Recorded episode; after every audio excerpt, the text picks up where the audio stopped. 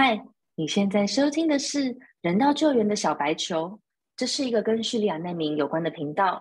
在这里，你会听到他们为了逃离战火而远离家园的故事。从二零一二年叙利亚爆发内战以来，已经有一千三百多万人成为了难民，其中有半数逃到了其他的国家。而收容这些难民的最大国就是土耳其。在土耳其跟叙利亚的边境有一个城市。雷伊汉勒市，在这里有一座因难民而起的建筑物，叫做台湾雷伊汉勒世界公民中心，简称台湾中心。一位来自台湾的建筑系教授裘振宇，这位人道救援界的小白，从六年多前的难民零接触，到现在成为了五百多个叙利亚家庭的支柱。让我们一起来听听在台湾中心发生的大小事。我是节目主持人 Lara。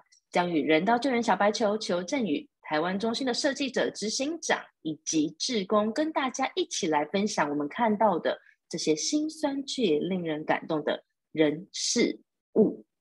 Hello，Hello，球，Hello，Lara，感谢，那感谢这样 introduce 我哈，那也感谢就是我们的听众哈，再次的收听我们这个人道救援小白球，我是裘振宇，台湾雷汉的世界公民中心的执行长，然后。不要叫裘教授，也不要叫，就叫裘。大家所有人都叫我裘，无论在台湾或在国外，就每个人都叫我裘。然后再一次感谢劳尔，因为这次劳尔其实准备了一个 very personal and very intimate 的 topic。我们要把你的内心挖出来，挖出来，挖出来。因为其实我我我想这个问题也是在前两周的时候就开始一直在想这个问题。嗯哼。这这是一个非常个人的问题，以及嗯，因为这个问题可能刚刚当然我们也讨论过，就是求你为什么要干这件事？对，你干嘛干这件事？这件事情其实没有人干过，然后呢，你还要继续干下去，你干了七年了，对不对？你要继续干下去，而且呢，你已经要从土耳其最好的大学辞职，那你同事都说你让他整笑一样嘛，就是。白痴，土耳其经济几乎是崩盘，然后物价这样子，然后所有事情都不稳定的状况，为什么不你就待在这个温室哈舒适圈，就叫幼稚园呐，哈，然后呢，骂骂学生啊，改改作业啊，就能够享受优优渥的生活。你居然把教了这七年的的的终身职，你把它辞去了，你是不是笨蛋这样？对，以以防有人以防有人不知道，我们先说明一下，这个球呢，他这七年以来一直是在土耳其的大学，那作为这个任职为教授教。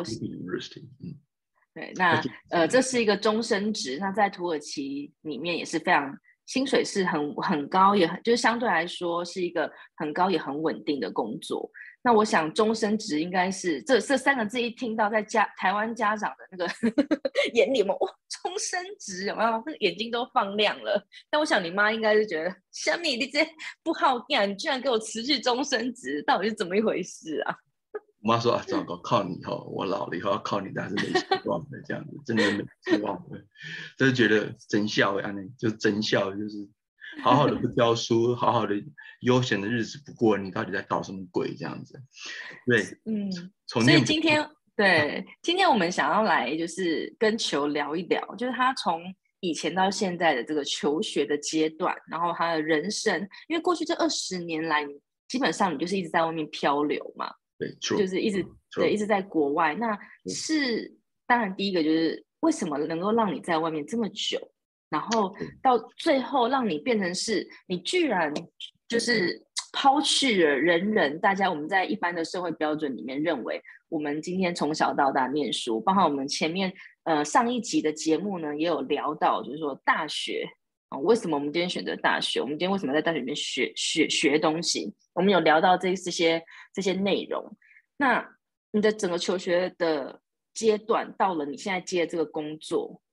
甚至于就是这个这个这个理念，你为了这个理念，然后整个就离开你身边的人，来到了一个人生地不熟的土耳其，然后最鸟不生蛋的城市雷伊汉勒市，然后去做这些东西之后，你再把所有的人 把它圈到这个地方来，这所有的过程当中，我们很想要知道你到底发生什么事了。对对对，因为我也一直在思考这个问题，尤其是最近哈。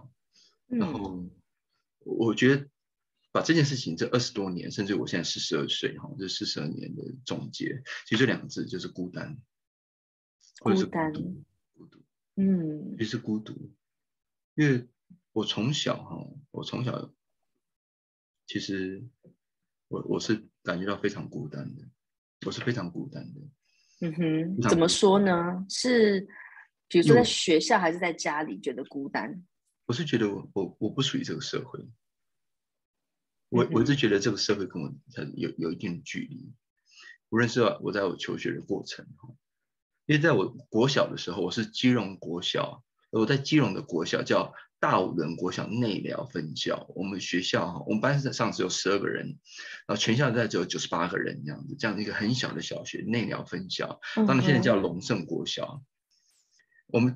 整班上十二个人，只有两个人可以把中文说得清楚，那就是我都是第二名，然后一个女生是第一名，其他人中文你指的是国语吗？对，国语，因为其他人都是讲台语这样子，所以说上课的时候就是第一名跟第二名的玻璃班所有人，因为老师每次问问题，就是我跟第一名跟第二名敢举手，因为其他人的中文都说的没办法流畅，不好意思说吗？因为对，而且尤其是在那时候，你在学校里面要是讲台语会被骂的，会被老师处罚的。就是在那样子的一个 cultural segregation 的这样的状况之下，下了课之后，全班就欺负第一名跟第二名的啊！你会讲中文是不是？顶死！就吼，你就厉害哈！我今晚要给你降落。你知道最近有一个降落那个梗吗？我知道，九天玄女是。听起来就快要坠机的感觉，听起来就觉得这个大家要坠机了。在在在那个环境下，因为我们家是在一个台湾人的社区里面的外省人，所以说小时候我只要出去玩呢，你敢出去玩回去，我绝对会麻吹。所以你们家在当时候的这个。呃，社区邻里之间已经是有点格格不入了。对，没错，所以我妈不准我去跟野小孩去玩。其实，其实整个成长过程其实非常孤单，其实是非常孤单。我只有我的玩具这样子，因为我不能跟我家人，我不能出去玩，我和我妈会催。嗯。然后另外一个就是说，因为我爸是船员，跑船的，他是就是那个丹麦的很有名的叫马士基。Yeah, mask。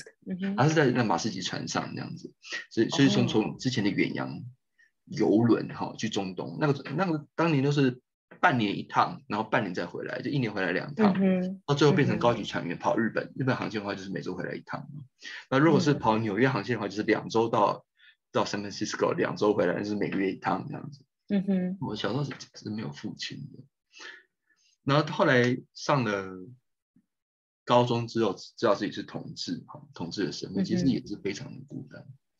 然后上了大学之后呢，因为是念了建筑系，然后念建筑系，因为我自己本身很爱画图，做梦做 presentation，然后把模型、把梦，哈，对空间的想象做出来，对我来讲是非常容易的事情。可是还是那个孤单的感觉，是孤单。其实你知道，你只有一个人，很多时候呢，你只是在做那些模型，你是在你跟你自己说话。以及在做 presentation 的时候，跟老师对话那三分钟、五分钟，很多时候你你觉得这世界不认识我，我也不认识这个世界，也也从来不属于我，属于这个世界。因为当时我一直在跟我自己讲，我一定要寻找我自己的世界，和我要去外面看一看。因为我在小时候，就是我还记得我爸回来，我又国一哎小一还小二，我就问我妈。这个叔叔来我们家哈做客，晚上不回家，还在我们家洗澡，这叔叔怎么回事啊？我妈说：“哦，这个叔叔叫爸爸。”原来叔叔很多种哦，这个叔叔是爸爸。叔叔很多种，那叔叔很多的，这个叔叔叫爸爸。然后这爸爸会晚上跟我们家一起睡觉这样子。后来我就问这个叔叔爸爸这样子，叫爸爸的叔叔。哎，那你是做什么？哦，你是在船上当工程师，因为他是那个大管嘛。这这是船舷引下来就是大管、二管、三管嘛。那船舷就是船长、副船长这样子，他是大管这样。我说哦，原来有一种爸。有一种叔叔叫爸爸，然后他是船上的工程师，所以我对我父亲是没有任何印象。可是我在很小的时候，国小就知道，我知道米老鼠住在什么地方，因为米老鼠是住在迪士尼乐园，所以我妈我爸就寄很多外国的书籍啊，或者明信片，就是哎呀，我知道这米老鼠就是在迪士尼乐园，他就全家他们米唐老鸭他们就那边高飞狗都是，所以我从小就对那个外国的那个世界，因为我爸当当年跑船呐，就全世界跑嘛，所以他就知道哦，原来那外面那个世界是非常巨大的，是个非常巨大的世界。所以我在念大学的时候，我我一直跟我自己讲，我希望我人生有机会哦，能够到外面的这世界看看，看看我是从哪里来，看看我能够到这外面的世界。那其中在国中的时候，其实有一部动画片哦，其实给我人生很大的感触，那就是那宫崎骏在一九八九年画出来的叫《天空之城》拉普塔。是。那这部动画片我不知道我看了几遍这样子，可能超过上百遍吧。在我每一个年纪的时候看，从国小的时候看，国中的时候看，看到现在，其实整个《天空之城》从头到尾其实还是在讲一个孤寂的故事，就是孤单的。孤，它是一个孤独，因为两个孤儿嘛，一个两个孤儿在双亲留下来的遗愿或是 legacy 里头寻找他们人生的目的，寻找他所谓的拉普塔，最后他们看到了拉普塔，然后也也亲手毁掉了拉普塔，或是让拉普塔自由，啊之后呢？所以我我一直觉得我的人生哈。在某种程度上，宫崎骏的《天空之城》，其实他一直是给我人生一个很很大的一个 reflection，是一个反照这样。同时，在某种程度上，台湾雷汉的世界公民中心哈，在某种程度上是我们内心的拉普塔，或者在某种程度上，你看台湾中心的那个拱圈，你再看看拉普塔的拱圈，你会觉得大概是同件事。因为哦，当你带上母亲的祝福跟父亲的心愿的时候。其实你没有剩下多少东西，你只是把他们的梦想放进你的小包包里面，然后开始启程。那至于前面的那些事情，前面的未来，其实你都是看不清楚的。所以说，这从从小时候到大，其实我是几乎我都是在一个一个人的状况之下，那个孤独的状况之下，然后在也是因为这些孤独，所以能够让我能够更专心的做非常多事情。而也因为这些孤独，也不断的折磨着我，或者是应该是偷求的我，让我变得更坚强。因为没有什么事情是在礼拜五做完事之后回到家一个人，然后你还要去，你可能有时间煮晚餐，或者有时间没有煮晚餐。那那因为我先生是在瑞士的日内瓦世界卫生组织，那也许我们。一个月见一次，两个月见一次，三个月见一次，六个月见一次，就是 COVID 的时候一年见一次。而那个孤独感偷取了他，其实也偷取了我。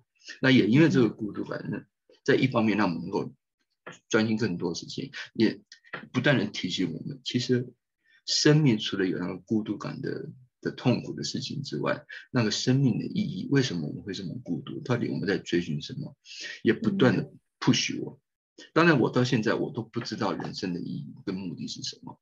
如果我知道，我今天不会做做这堂中心执行长，因为我根本就不知道，我不知道前面的未来是什么样的一个道路，所以我宁愿在花我有限的生命去不断的尝试，不断的往前走，去看一看那个我从来没有经历过的事情。我希望我在我生命最后一刻结束的时候，我能够很骄傲的跟我自己讲说，我不虚此生，因为我在我的每一刻，我都有我那一刻生命的自由，有那颗生命的自由去探索、去追求那一个我曾经没有看到的事情、没有做过的事。那当然，我也知道，在我努力追求自由的同时，被我抛在后面的家人或朋友，而他们的感伤。其实，在某种程度上，是也是非常沉重的。因为我后来我父亲过世，在中国大陆过世，对我母亲来讲，以及我父亲死之前，他也希望说，如果你在那时我在澳洲念博士，如果你能够念完博士，就回去陪你的母亲。嗯哼。然后，因为我父亲说他对不起我母亲。嗯，他希望家中唯一的男孩子能够回到母亲身边。嗯，所以说你出门的时候是带着父亲的梦想，期许，对期许，但同时也带着母亲的思念。嗯，因为你在你每一分自由的同时，那个代价都是非常沉重的。那也因为你知道这代价是非常的沉重，所以说你在做每一件事情的时候，你都知道，我今天做了这件事，我另外一件事就不能做。嗯，那当然，如果说我离开台湾二十年，我的总结是我没有后悔，我到今天都不后悔。那我想拉瑞也都知道，在国外生存，有学历没学历，有家人没家人，其实都绝对比在台湾更辛苦。其实都很辛苦，因为你作为一个 移民者，你在一个陌生的国家。当我到美国去的时候没有朋友，到澳洲去没有，到芬兰去的时候没有朋友，到土耳其是没有，到德国去的时候也没有朋友。这样，就是说你在一个陌生国家能够去生存的时候，其实你是相对辛苦的。可是也因为相对辛苦，或是相对的压力相对巨大，那你会变得更勇敢。是，那那也因为这样子的漂离，所以你知道所有飘离人的痛苦，嗯，离乡背景的痛苦，在任何嗯，在任何原因下离开家的痛苦。所以说，当我看到难民的时候，你会觉得，嗯，都是人嘛，都是离乡背景之人，嗯哼，那为什么不帮个忙？所以说，其实你刚刚讲到，嗯。来，老人，你说，你说。你刚刚讲到，就是说，无论是你嗯离开家里面，或者说你今天选择了做哪一些事情，有一个很很强大的画面，就是我前面的这一条路，它就是雾茫茫的一片，好像我有一次在阳明山开山路，哦，在去金山那带小朋友去挖地瓜，啊，去的时候天气都很好，那到了傍晚下午的时候，哇，那段路，对，真的是。一辈子第一次这么可怕，因为你身上负债的后面是三条人命啊，旁边坐一个人，后面两个小孩。那导航呢？你知道那个台湾的导航就是不知道为什么常常把你导到一个莫名其妙的地方。对，有时候会对。那伸手不见五指的的那个那个当下，其实我心里真的是觉得，我踏错一步路，我可能就就没有，我没有任何的，我没有没有没有选择，你没有后路嘛。嗯，可是你要不要往前走？你要啊，你总不能待在那边等到哦，那雾散去，那后面车早就撞上来了。所以在当下，你就必须决定你要走还是不走。你看不到，你还是得想办法走。你可能会走得很慢，是，可是你要一直往前走嘛。是，那我觉得就是一种，虽然对于未知跟不清楚，我们不知道，但是好像不知道被什么按按钮，你就是只能往前冲。是是。而而这有时候那个雾这件事情哦，你在开车的雾，其实就跟台湾岛上的那个海岸线是一样的。我们都觉得我们是生活在这台湾的岛上，台湾跟台湾以外的世界，那个海岸线或是这个海，它就是隔绝台湾和外面的世界。不对，我们还是生活在这个巨大的地球上。我们何时觉得这个国界？或是我们什么时候开始觉得这个海其实它可以限制我们的想象力，或是限制我们的行动力？什么时候我们开始觉得理所当然，作为一个台湾人就应该在台湾生存，做台湾的事，然后处理台湾的事情，看台湾的新闻？而对于这个海的另外一边，我们觉得哦，可以关心，可以不关心，或不关我们的事，或是什么时候我们觉得我们就只要觉得看看台湾的新闻，大概小确幸。我们就可以把这一生过完。是，没错。好像，嗯，刚刚又回到这条道路之上，因为你不走体制内的东西，所以其实你是看不到你的道路的嘛。但是对于对大部分的人来讲，其实我们一生的道路好像都已经被铺好了。就说好，你现在这个小学啊，幼稚园、小学都还有选择嘛，就开心，或是接下来呢，高年级你要上什么高中，然后你要上什么。呃，国中、高中，然后你要上什么大学？然后大概这个路呢就铺出来，然后大学之后，然后你要不要铁饭碗？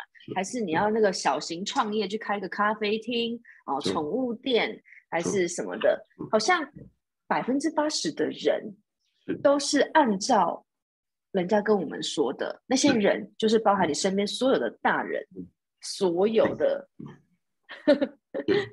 三等亲、六等亲之内，每个人都会告诉你说你该怎么走。就是我，如果回想我过去人生的这二十多年哈，我第一次做一个比较重大的决定，就是在我大学中原大学建筑系做毕业设计的时候，建筑系嘛，哎呀，当时毕业设计是找块地，然后塞个 program 方就盖出来。当时我就坚持说，因为我是基隆人，基隆市的市港核心区就一一路那个地方哈，就是乱七八糟，我就觉得我应该做一个都市设计，他把改善这个这个基隆市这个基隆港哈。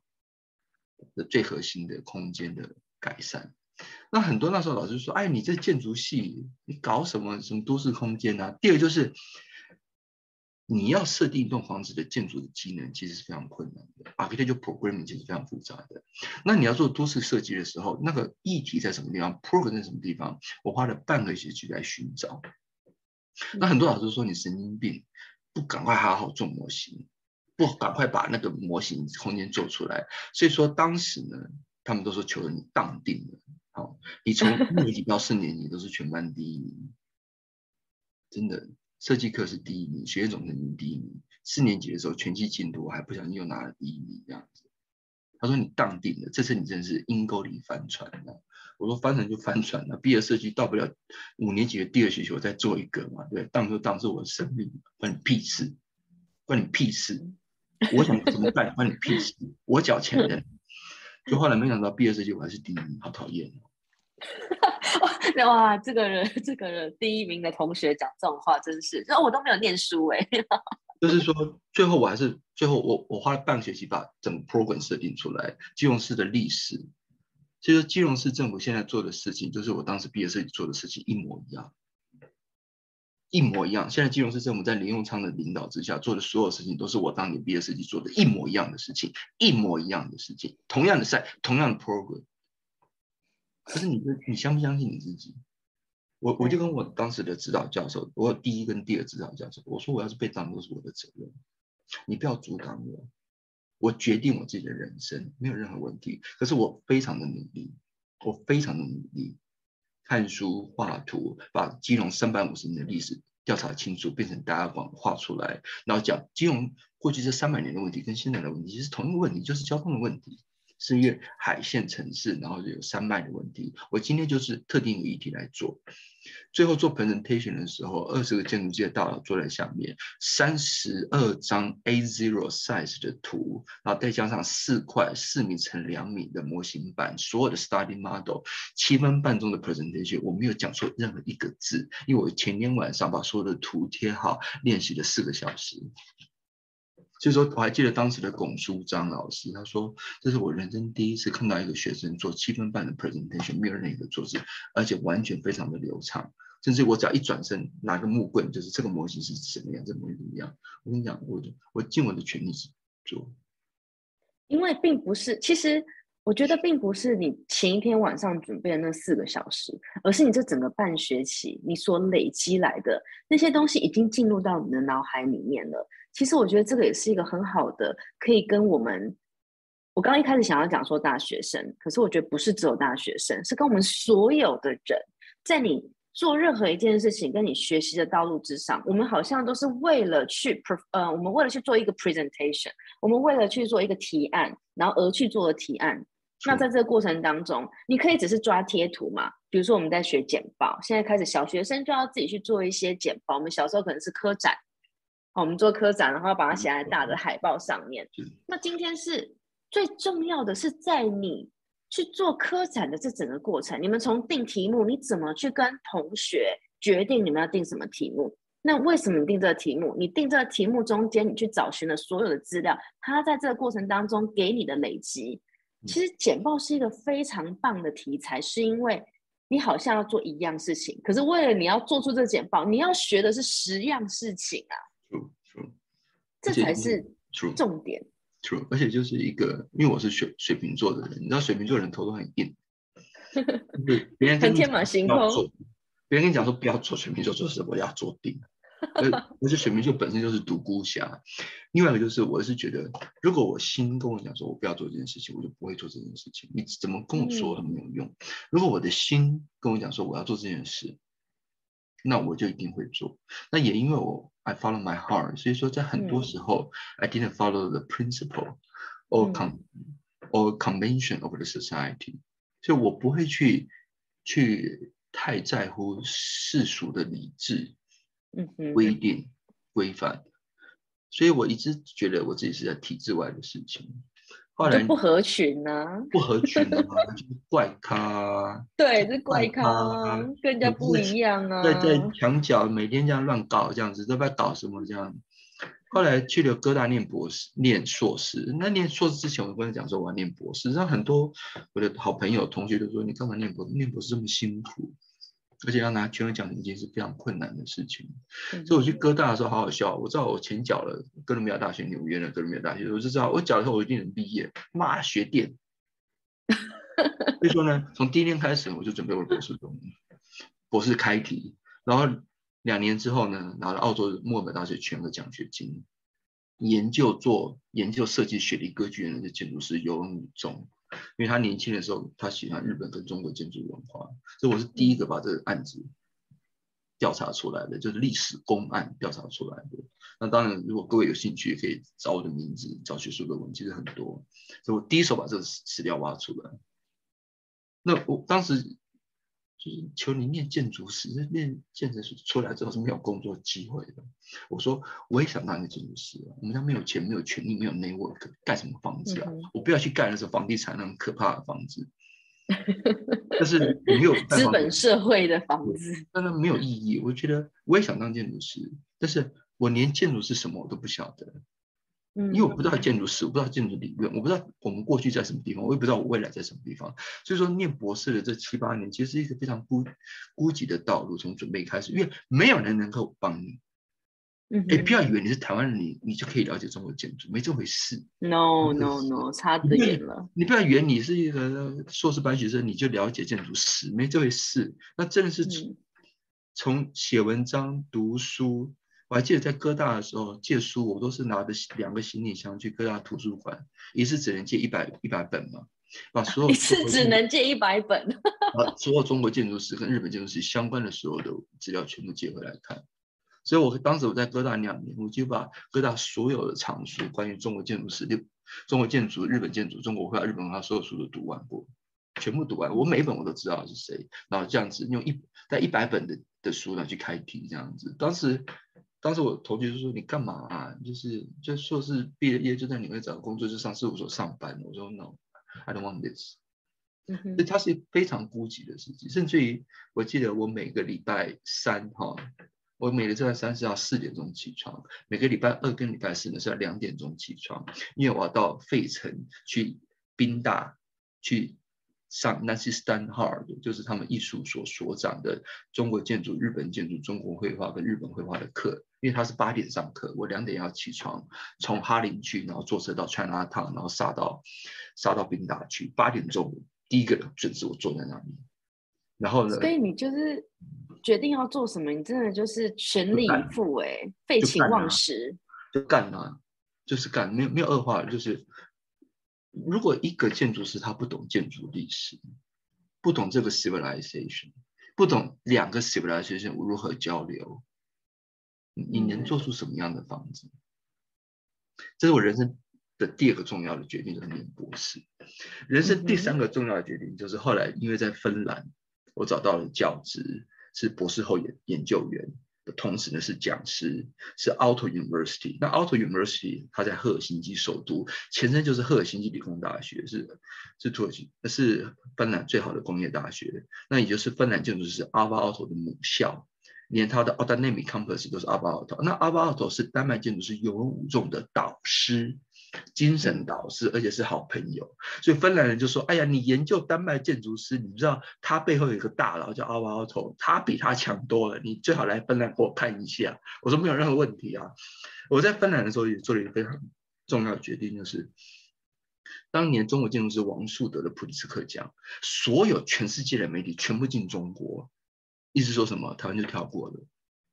嗯，好啊，王树的作品我也去看过啊，还好啦，OK 啦，OK 啦，我觉得 OK 啦，哈，不是说不好，OK。可台湾有很好的建筑师啊，所以当时呢，我就跟文化部，我就下定决心，两年之内我把台湾建筑师的作品要带来欧洲巡回展，但是我一毛钱都没有。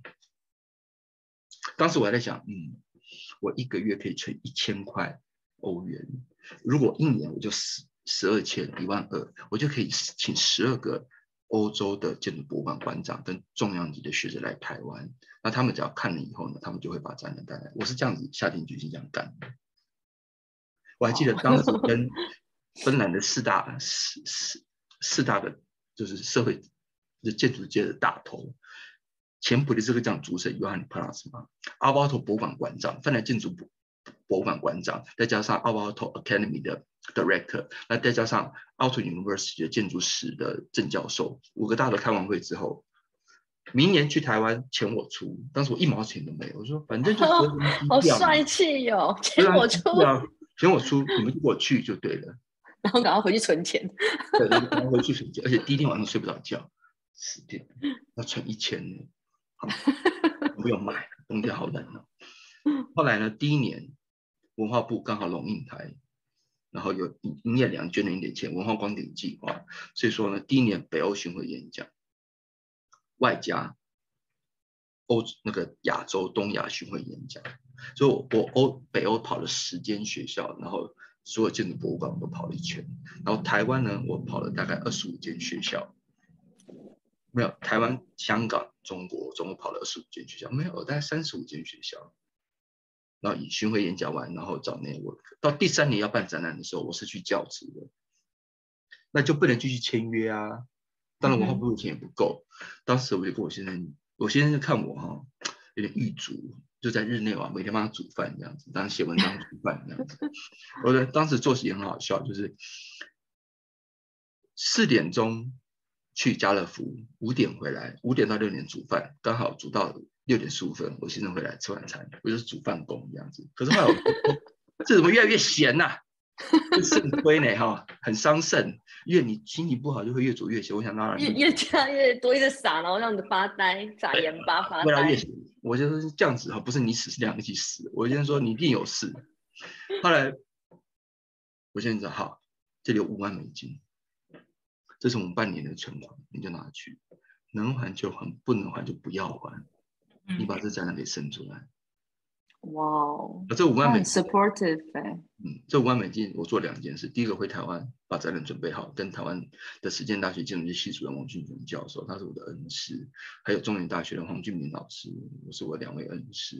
他们两个拍板说，黄王俊雄问黄俊明求是什么样的人？因为我是黄俊明的学生，我是中原大学前建筑系系主任黄老师的学生。王老师就是跟王老师讲一句话。他是可以你，他是你可以相信的人。天哪，这句话好有强而有力，简短又强而有力。然后在同一时间，我回来欧洲之后呢，欧洲二十五个建筑博物馆馆长，我就一家一家去拜访。不认识不认识啊？我就我妈是卖保险的，国泰人寿卖保险的，你知道怎么卖保险吗？资料夹嘛，哈，A 四 A 三的大的，把台湾建筑。是好最好的作品都放进去，然后呢，准备好 presentation，email 一家家寄，然后呢，寄到回信之后就是约见面，男的就送酒，女的就送花，然后再把资料夹印好，卖保险，坐下来之后噼啪噼啪，黄生远多强，谢英俊多强，哇，台湾最近是怎么样？怎么样？对吧？有兴趣吗？保单好，资料夹送给你，回去好好翻一翻，有兴趣跟我联络。当时呢，我没有教职嘛，所以我这还印了个名片，我现在还留着。电话、email、他没有，然后上面就写“七九”，他妈连 title 都没有，他妈真的是卖保险、卖军火的。哇，你这个是陌生开发，有没有被拒陌生开发，二十五个建筑博物馆，我每现在每个都认识，怕什么怕？什么都带出门，就是一件事情没带出门，廉耻。各位有在做业务的人，请把这句话记下来，什么东西都要带出门，廉耻不能带出门，廉耻放在家。烂呢？结果呢？哎，好多博物馆说有兴趣，从来没听过台湾，也从来没听过台湾还有建筑师。有没有人觉得你是乱来来乱来的？就是有啦，什么东西啊？诈骗吗？就会去打电话，哎，打电话分了，哎，那个卖保险的是，他说他之前在分了，是真的还是假的？嗯。可是后来就这样弄起来了，然后一直搞，就黄振宇的展览在欧洲巡回，谢建展在欧洲巡回之后。才在去年有台湾行动展，台湾有史以来第一次用台湾的名义在欧洲介绍台湾建当代建筑，又是第一次，六百平方公尺。明年布拉格科技博科技图书馆第二团，我现在想到我背部就发凉了，哇，又来一个六百平方公尺，台湾一起又严重，那就是又是我一个人的责任，一个人责任。你知道，六百平方公尺，因为一定要开展，Oh gosh，就这样干起来。我觉得。我觉得你的，我听到现在，我觉得我只有一句话可以形容你，很而且很 cliche 哦，就是很老派，叫做 action speaks louder than words。对啊，真的就是不要讲太多，做就对了，先做嘛。嗯，大不了就大不了就办不成嘛，对，大不了就没人屌你嘛，就这样而已嘛。因为过去五十年也没有啊，未来五十年也不会有啊，那为什么我不去试一次？你不要说啊，台湾摇人戏好有名哦，李主也好有名哦。你在欧洲谁听过啊？对，真的，谁听过？能够没有啦，满对满足在我们的小岛里面，然后就是自己这样很嗨，这样自嗨，要突破海岸线。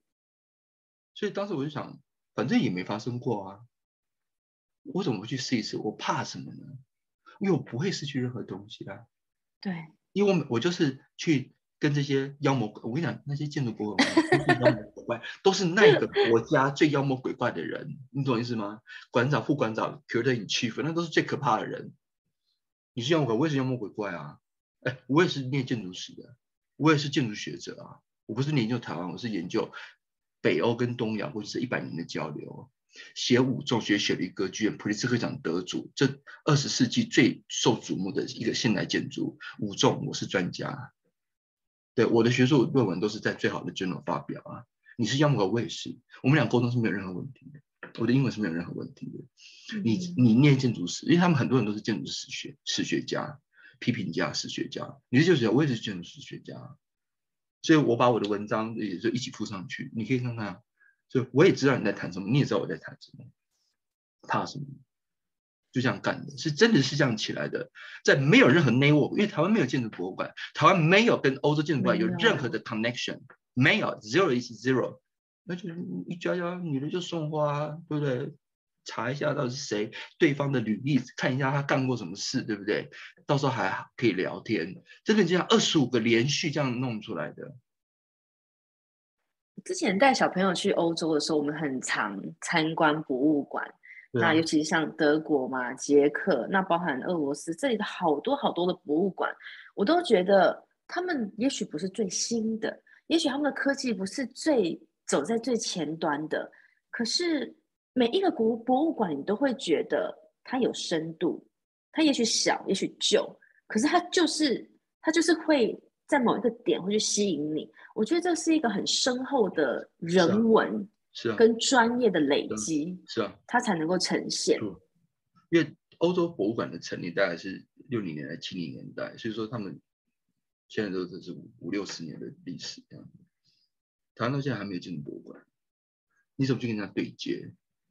嗯，你怎么去跟人家对接？所以说后来真的是他们谈下来要去做的时候，哇，那才真真的是稀里哗啦啊！人家是个专业的 team，五十年的历史，台湾是什么？有几台湾？蛮可惜的，很多的展览，至少我们这些一般的消费者啊，不就不是非专业人士看到的展览，真的都是非常的嗯表面嘛，这样说好吗？就是展览就像建筑界哈，就是说我们还就像我们去看电影，对不对？你还是看好莱坞大片嘛，嗯，对不对？X Men 续集，对不对？或者 Spider Man、Marvels，对不对？展览也是一样啊，对不对？达文西展览全世界卖嘛，你都不知道是哪个博物馆做达文西展览，你都不知道那是真的还是假的，对不对？反古的沉浸式展览全世界卖嘛，很简单。很多台湾的博物馆也在，反正就是一买一卖，中间有那个所谓的艺术媒体公司，艺术是的，对不对？我跟你讲，德国的 v i t r a Museum 靠近瑞士巴首那个 v i t r a Museum，他们他们就是三个人。找那种超级大师的作品，然后做超级大展，八百平方公尺，全世界卖。一个展览要来来北美馆，很简单，一千六百万嘛，你买不买单？大师啊，Louis Kahn，你买不买？嗯，但是你说他展览做的好不好？做好条鬼嘞！三个人，他他就是好莱坞大片呐、反正我就是大名字，嗯噼里啪啦的自己设置就下来了。那台湾就是 OK，反正大师嘛，应该有市场，然后就是能够卖出更多的门票啊，对啊这才是重点。但是反过头来，台湾博物馆做的展览能不能到欧洲去巡回？台湾的建筑展能不能到欧洲去巡回？反过来嘛，我不要我不要说我要赚你钱呐、你不要说一千对五百万，你就出一半的运费就可以，我出一半，你出一半，你说你有没有办法？过去五十年没有，嗯，过去五十年没有，你说我们要试一次。而且有一天说你，嗯，你说，在波兰很冷，那时候刚好在波兰开展的时候，黄生远老师也是我的恩师，中原大学当时我设计课是大四的设计课是他带，他就跟王俊雄，因为王俊雄是主策展人，那黄生远他是被展览的对象，我都说他是吉祥物，因为建筑师要到啊，他是吉祥物。那天晚上的时候，大家喝了一点酒，大家都很感性。他说：“球，其实我们这辈子，我跟王老师，当时他们五十五岁、五十六岁。他说，其实我们这辈子没有想过，我们这个 generation 当下台湾有机会能够在欧洲办巡回展，我们没有想过这件事情在我们的生命里头。嗯，我说我也没想过，可是我们要试试看。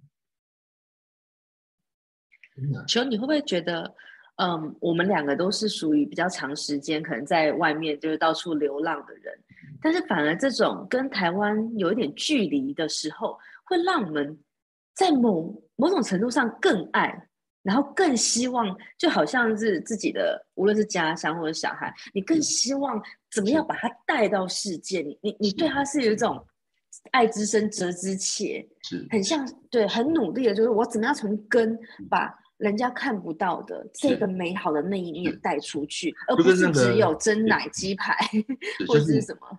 这这个我跟台湾就跟我先生的关系一样，要是每天我跟我先生在同个屋子下嘛，三天一小吵，五天一大吵，对，吵架一直去撞墙这样子。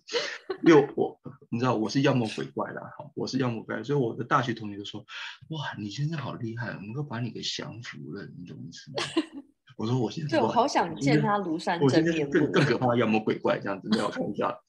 那也因为就像你讲，我不在台湾，所以在台湾远远看台湾的时候，你知道，在这个文化上，在你的这个领域，其实你知道有这个没有对错，也没有好坏。我们每一个团体或个人在特定的时空都有他的 strength 跟 weakness。是，那我们如何把我们的 strength 发挥极大化，把我们的 weakness 给说的知己知彼嘛？所以说，嗯所以当时我还记得很好笑，就是谢英俊老师，就是第一个台湾建筑师得到，呃，第二个得到国家文艺奖的，就是九二一赈灾的时候，他帮原住民少族去做灾后重建，之后在整个东南亚盖了超过四千栋的所谓的重机屋。当时我想说，谢英俊是很好的建筑师，要请他也参与这个计划。那谢英俊是侠客啊，他可能觉我是骗子，因为我没有 reputation，他就嗯不见面。后来他光办公室很多个嘛，我就一家一家去打，各个工作所都去打。后来被我套出来，他从中国大陆回来，已经到了少族他的基地里头，在日月潭旁边。他公司说了说溜嘴的这样子，你去堵人吗？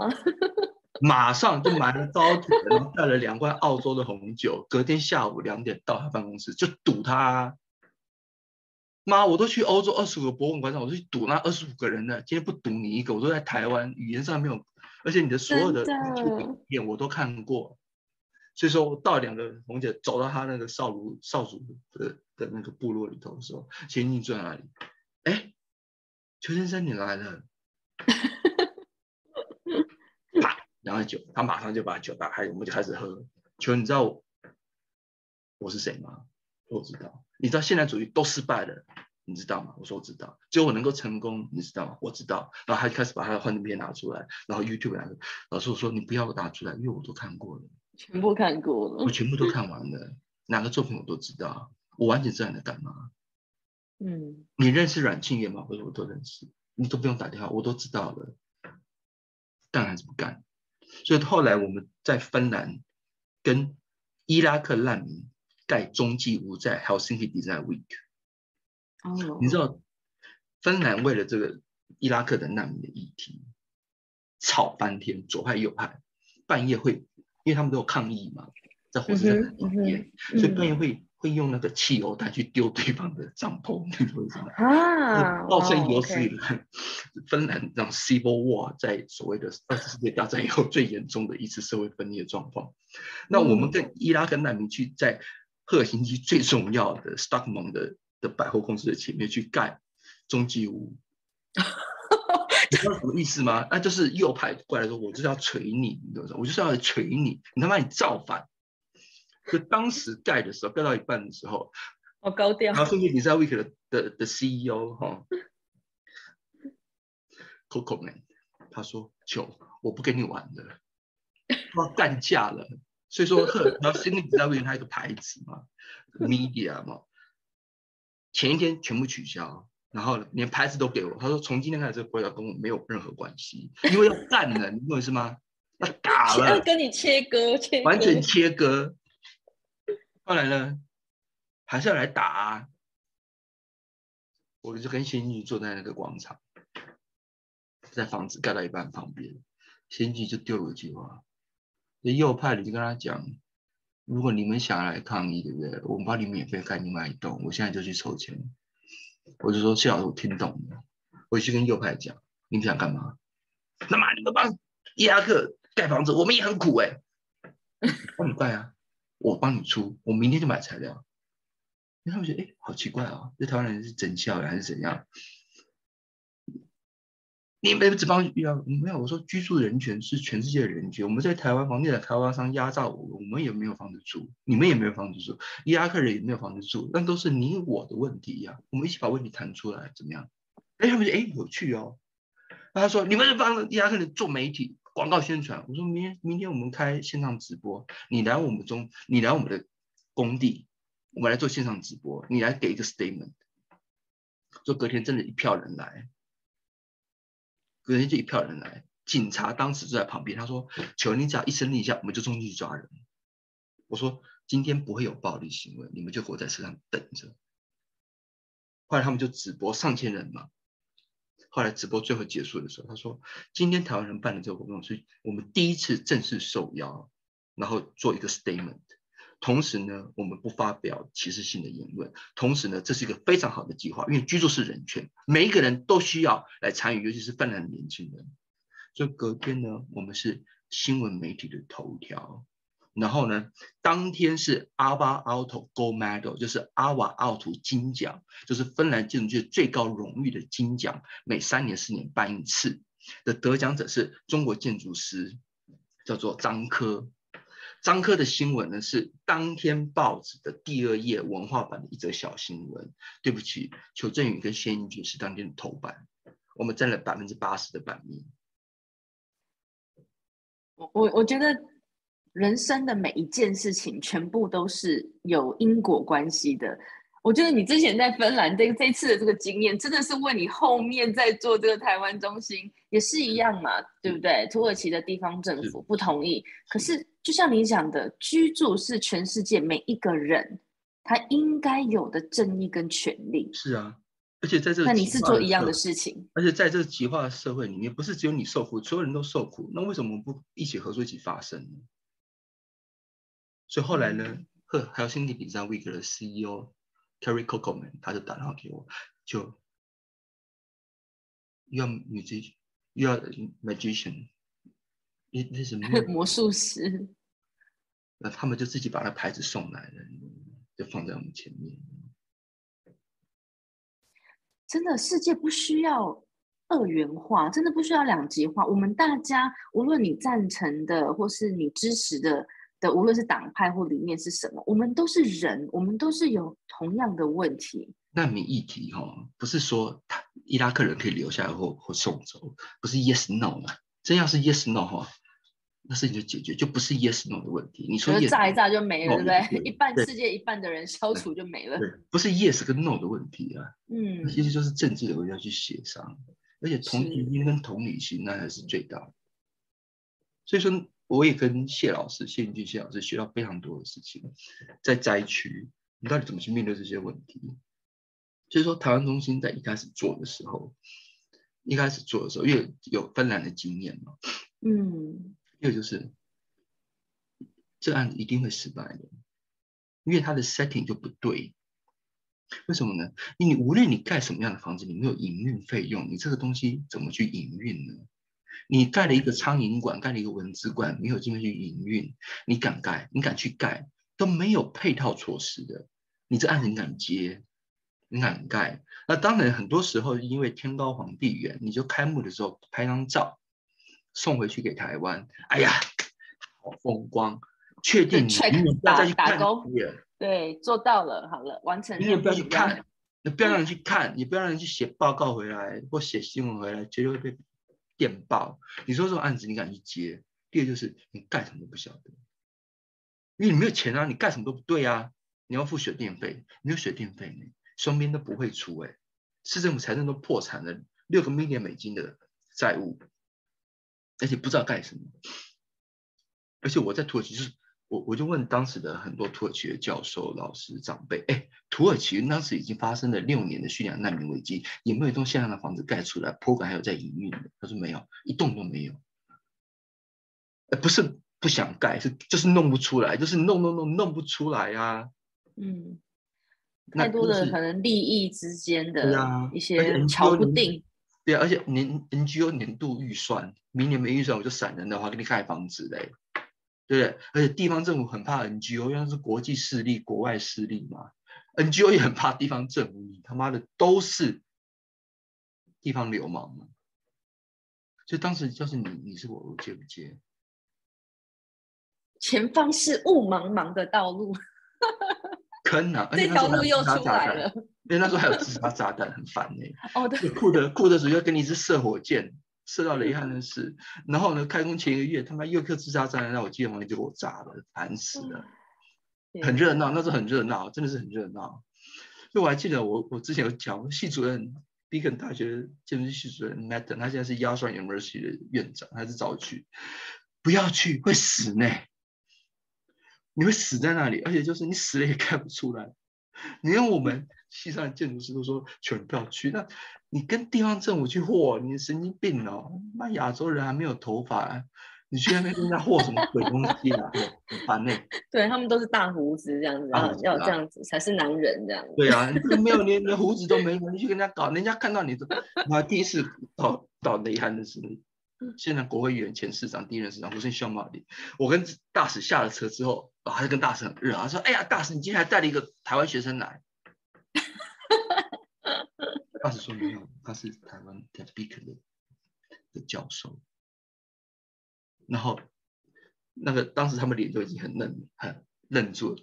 他还是要来负责这个案子。他们看，哇，鬼啊！你带了一个小朋友来跟我说要来盖这个，他们心里拿着就凉了一半，你懂意思吗？幼稚园老师，你是幼稚园老师？真是幼稚园老师。他们觉得我，但我学生都说求你，那是就二十五岁，对不对？我说二十五岁，我真的是在教教你们幼稚园你觉得我二十五岁可以坐在这边当老师吗？吓死人了！所以真的是这样的状况之下，但是当时我就问我自己做不做？嗯，没有人会教你怎么做，也没有人会去帮你去面对所有的问题。可这件事情该不该做？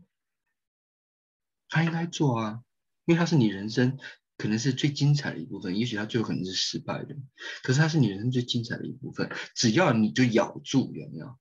你不放弃，因为我过去的所有事情都跟我讲，只要你不放弃，你就把它咬住，就把它撑住，那件事情就会发生。就像我毕业设计，撑住前面那三个月，你就撑住。当所有人都说你淡定的时候，你就说这是我价值观，屁事。因为我的同学都跟我讲说啊，画什么鬼图啊，你淡定了。我跟你讲，这关你屁事。我觉得是要相信，要要有信念。我念博士的时候，当时为了想在美国念学校啊，美国十二间排名顶尖的大学，我每一间都去跟他博士班导师都谈过。坐飞机啊，全美巡回一圈，前面十二名的排名前十名大学有全额奖学金的，我就带我的 proposal 跟每一个博士班导师一个个谈。华盛顿大学、西雅图大学、呃华盛顿大学、伯克莱大学，然后然后伯克莱大学，然后 USC 洛杉矶的 USC，然后甚至于连那个 Kansas，还有那个所谓的那个密歇根大学，我都去谈过啊。普林斯顿大学、耶鲁大学、哥伦比亚大学、维吉尼亚大学，我一间每一间都去，怕什么？当时英文也没那么好，硕士班第二年，你说英文有多好啊？连词就是没带出门啊，对不对？资料夹印印，对不对？对不对？于是 proposal，后来结论是：第一个，我们不懂中国建筑史；第二，这是澳洲建筑史，关我屁事。嗯哼。后来我指导教授说：“那你就去澳洲念，我帮你写封信。”我知道教授他也是 Kenneth f e r m 他现在退休的老教授，建筑世界里，就是前前两年、前三年是那个威尼斯双年展的金狮奖的得主，嗯，金狮奖得主，他说求我帮你写封信，写封信之后，澳洲说没问题，你把你先算了，我照顾你。所以我也感谢老教授，他现在还活着，九十几岁了，然后也感谢澳洲的这些前一代的学者，甚至武仲他的。前事务所的同仁参与学理隔绝，他们都把这个第一手资料交给我，就你就确定把这个故事就给传下去。希望有朝一日学理隔绝能够真的完成吴仲当年没有完成的那个状态、那个梦想。然后吴中被政治上被赶走了，因为换政党。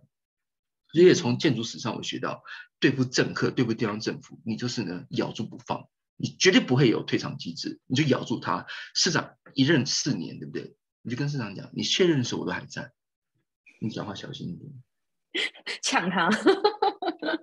只要我在，你们就不要乱放话。只要我在，就不准乱搞。我知道，我一旦退场，台湾一退场，千错万错都是台湾人的错。很简单，因为台湾不在呀。对。那我在，你们都看着办。只要我能够下定决心。你们大家，我们就一条船，要死大家一起死，要活大家一起活，一起往前走。我就是自贡，我来帮你的嘛，对不对？靠要什么东西？我来帮你的。如果你有办法，你有想法，你就做出来了。那就是没有，那我们就一起走下去嘛，一起合作嘛。我也照顾市长你啊，你也需要政治筹码，你也需要市民的 reputation，我都做给你，所有亏礼都给你。我公开场合我是不说话的。所有都是市长的德政，没有任何问题，就这样子博感情博出来的。所以他们一开始私底下雷汉的事都说，这个大概我们之后就钱都拿走了，因为看这个毛的亚洲 高幼稚的，以及就是他说球我知我们都觉得你会闪人，之后我们钱就自己弄就花掉，就是这样子。所以我真的是我知道台湾的状况，它就是岛。有时候那个海就限制我们的想象，嗯，或者是台湾的新闻，就看台湾新闻嘛。除了小确幸之外，就是猫咬狗狗咬猫嘛。再来就是什么呢？海峡两岸的统独议题嘛。然后加一点日本新闻，娱乐性高一点的，好美国新闻，就这样而已。嗯，那个就是世界吗？不是，世界的冰山一角而已。问为什么我们不更勇敢一点？就担心啊，你就来台湾东西当我们自工啊，之后 OK 没问题，我给你一份工作，没有任何问题嘛。嗯，为什么我们不在我们有限的生命里去看一下，至少看看外面的世界，看看那些人怎么活？我记得我国国小的时候，哎，国中、国二，人生第一次出国。因为我爸真的是天空之城的那个 setting，我爸一直说你要往前走，去外面看看外面的世界。我妈一直说你不要离开我，真的是带着爸爸的期期盼跟妈妈的思念，真的。当时我爸爸在做营造厂，当时基隆跟台北的高速公路最后的大叶隧道的瓷砖修复工程是我爸的营造厂拿到的，所以说我爸爸晚上的时候呢，去去监工，其实很辛苦。空气污染的问题，还有晚上不能睡觉嘛，所以当时他大概多赚了十几万台币，那他就出了七万八七万八千块台币，这钱给你去暑假国二的时候去美国美西游学一个月。后来我爸就问我一句话：“你知道为什么给你这钱吗？”他说：“因为我想学英文，你要我去学英文。”我说不是，我只让你看看世界另外一端那些人怎么活着，就这样而已。结果呢，我妈就开始鬼哭神嚎：“哎呀，你那儿子离开我这一个月，你要我怎么活啊？你不问我，我怎么可以？我生命中没有我的儿子。”哇，马上就哇，稀里哗啦的，稀里哗啦的，哎呀，搞死人了！你知道，我刚刚忽然想到一件事情，也是在我国中的时候发生的。我一直都很想要到外面去，我一直都觉得世界很大，somehow 不晓得为什么。然后国中的时候呢，就是我们家里的经济状况就很不好，那当然爸妈也就离婚嘛，等等的。那时候在我生命里面最有钱的人，大概就是我阿妈了。嗯，那我还记得那时候有一个机构叫做 EF，他们就是专门类似就是代办留学，或者就是做一些跟国外的一些对合。对合作的案子，我那时候非常的心动，我下了很大的决心，因为其实我跟我的阿妈的关系并没有这么的好，这样子。然后呢，但是他们是那时候我生命里面我唯一知道就是有可能会有这笔钱的人，然后我就下了好大好大的决心去跟我阿妈说：“阿妈，我我想要就是出国念书。”然后那时候的 program 好像是一年还是怎么样子，然后你可以去住宿嘛。然后那时候，我就记得他跟我说：“啊，这是要创啥？啊，这样骗人的啦！啊，你是要去躲啦？你出去哦，太危险啦，卖去啦，卖个伤啊啦，就这样。那那个那时候的打击呢，其实是蛮大的，可是并没有毁灭我对国外的，不要说国外，就是毁灭我对世界的一个憧憬。那我后来一直以来也都是。以到国外能够念书或工作为人生的目标，就念念那时候也没有，就是也没有特别有啦，就是小学有去过日本这样子。但是因为后来小时候家里很家境很不错嘛，那反正就是我们这个年代，好像八零九零年代的人非常容易发生就是所谓的家道中落这件事情，这样。因为九一年金融危机的时候，那台湾泡沫经济突然消失的时候，是曾经有一段是其实是。对，因为我们这个年纪好像特别容易这样，对，那就就就后来就家道中落，当然就就没有钱，所以我一辈子的梦想，我的大学也是就学贷款。那我妈妈从国中就开始就做很多很多的工作这样子，然后我就一辈子的愿望就是，好，那至少我知道我没有钱出国念书，但是我的愿望就是我工作之后，我赚钱，然后存钱，然后我再到国外去念研究所。但是我后来很幸运啊，就是说我我开始工作之后，我的老板就让我派到俄罗斯去。当时候也是前方是一条未知的道路，因为我们公司也没有任何一个人在俄罗斯。曾经就只是因为曾经有过一位俄罗斯的客人。有做过生意，然后那时候是因为我们去，我们是做工业电脑嘛，我们就会去德国的的 Hanover 去参展。那那一年，因为我是我们公司唯一第一次请到一个有讲俄文的，那我也是跟你一样，就就随便讲嘛，反正你知道，全部的人除了客人跟我之外，也其他我同事也没人听得懂啊，讲对讲错他们也不知道。是是。对，那哎，那。那对方就看到一个哇，一个台湾的小女生，那感觉也是像国中生、高中生这样子，然后跟他们聊天。工业电脑哈，哇靠，这个台湾太强了。对对对，然后他们就觉得说啊，那好像就就我们就是一个人畜无害的角色。那当然，那关系就很容易拉近。所以我就工作基本上一年以内。然后老板就说，他那次看了展览，就忽然之间好像 boss 来了很多俄罗斯人，嗯嗯，然后就很开心。他说，还是你要不要去俄罗斯？我听到就是整个马上说好好好。但是好在哪？他就讲了，他他没有直接讲，但他的表明就是我只能给你钱，其他什么都不能给你。然后我心里想，我一辈子最缺的那个在那个时候嘛，最缺就是人家给我钱让我出国。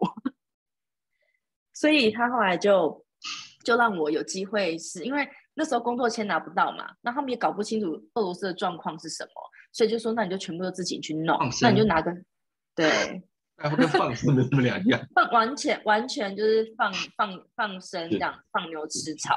所以呢，我唯一得到指示就是我去弄一个学校，这样我可以拿工作签，啊，这个身份是最安全的。所以对，所以我就是申请了也那个 MBA，然后就开始自己弄签证、找房子等等等等，就一个人。就到了，所以就是这些都是未知的道路。那我觉得今天就是听了球整个故事，就从小到大，那我们我们我自己当然也是真的很想要跟各位的就是听众或者有机会听到我们这集 podcast 的人，我我先说了，我想要说的，大家换球说，就是就就就你有什么好失去的？你今天不做，有些选择你不去试试看，你不去尝试，到底有什么好失去的？那勇敢嘛，你就勇敢一点啊！那勇敢不是用说的就可以的，是在每一次每一次失败当中，你每次赚到那一点点的失败的经验累积起来，你才能够变得越来越勇敢。我觉得有些人是天生都勇敢，可那些人就不是我们嘛。如果没有经历过前面这么多的累积，好像。勇气不是一天就能够，除非我要去跟梁静茹借一下嘛，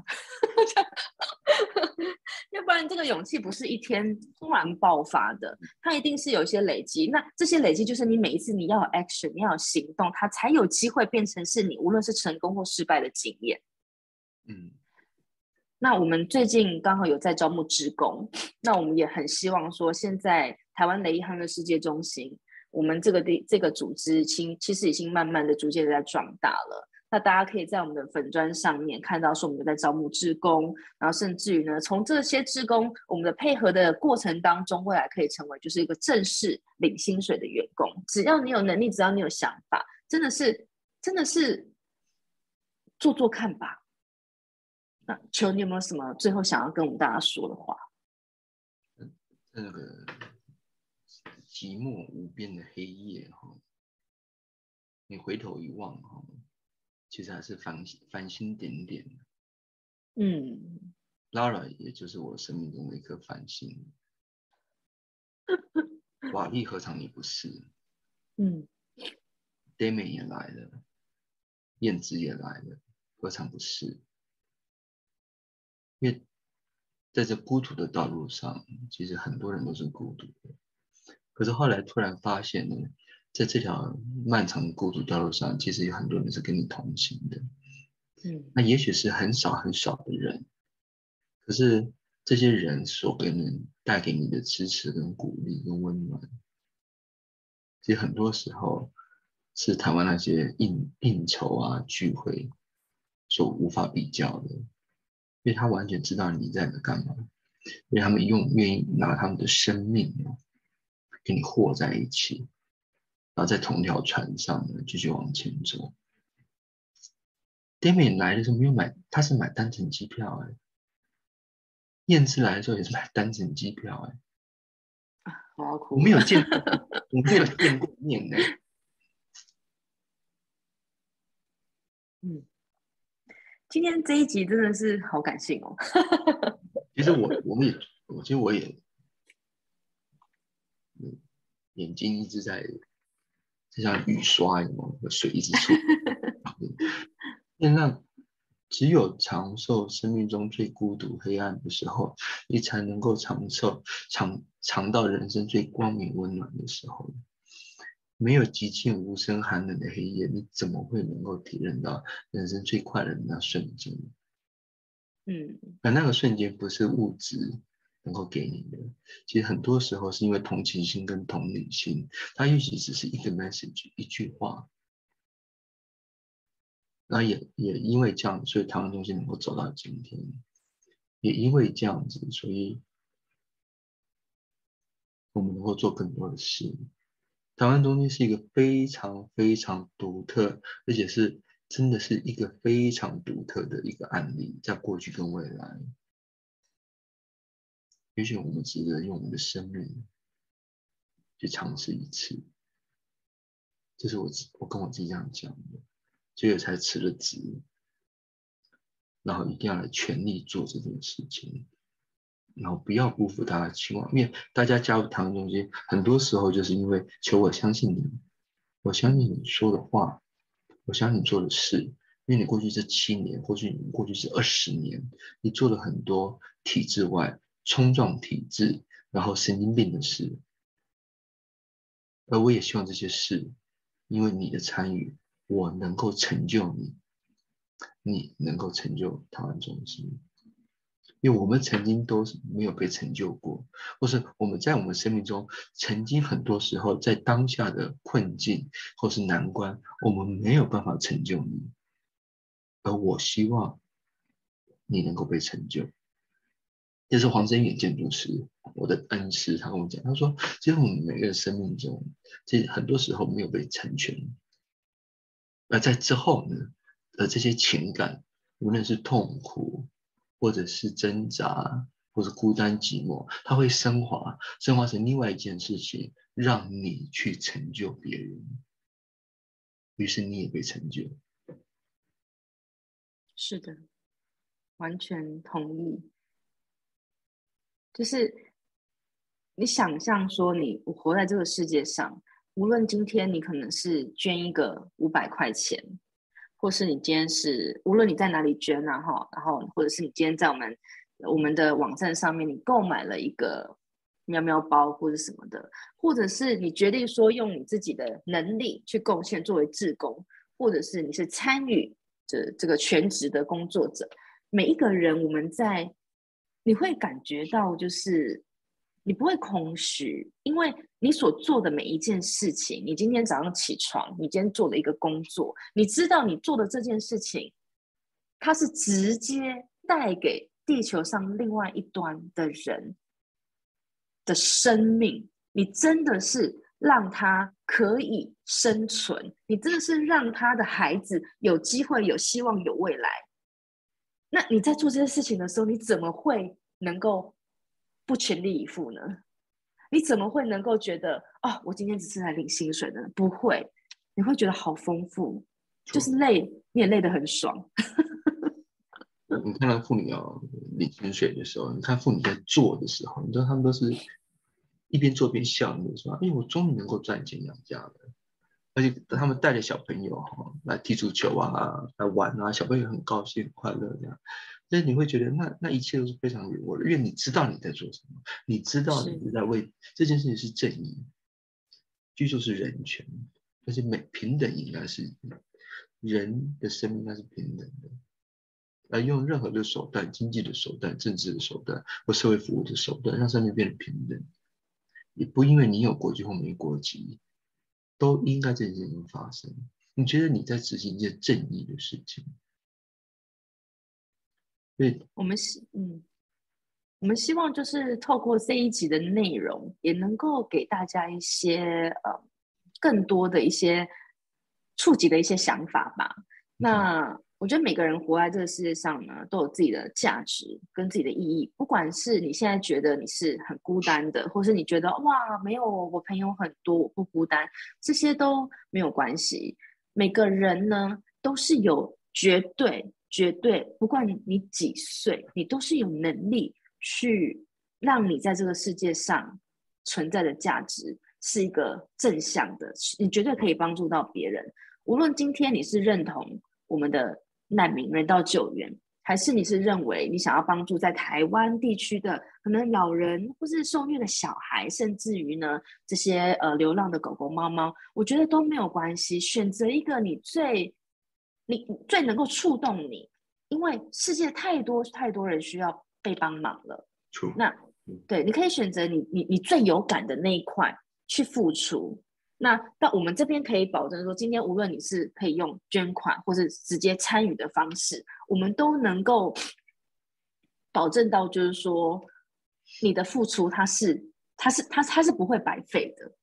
是，或或者我应该是说人道救援哈。参与是最重要的，是是是，真的是真正的蹲点参与，因为是参与才是最接近生命真实的这件事情。但是有很多人他没有，比如说像这像可能我我我没有办法直接参与的时候，可能因为家庭啊、小孩等等，他至少可以，他还是可以去去去去做做一些。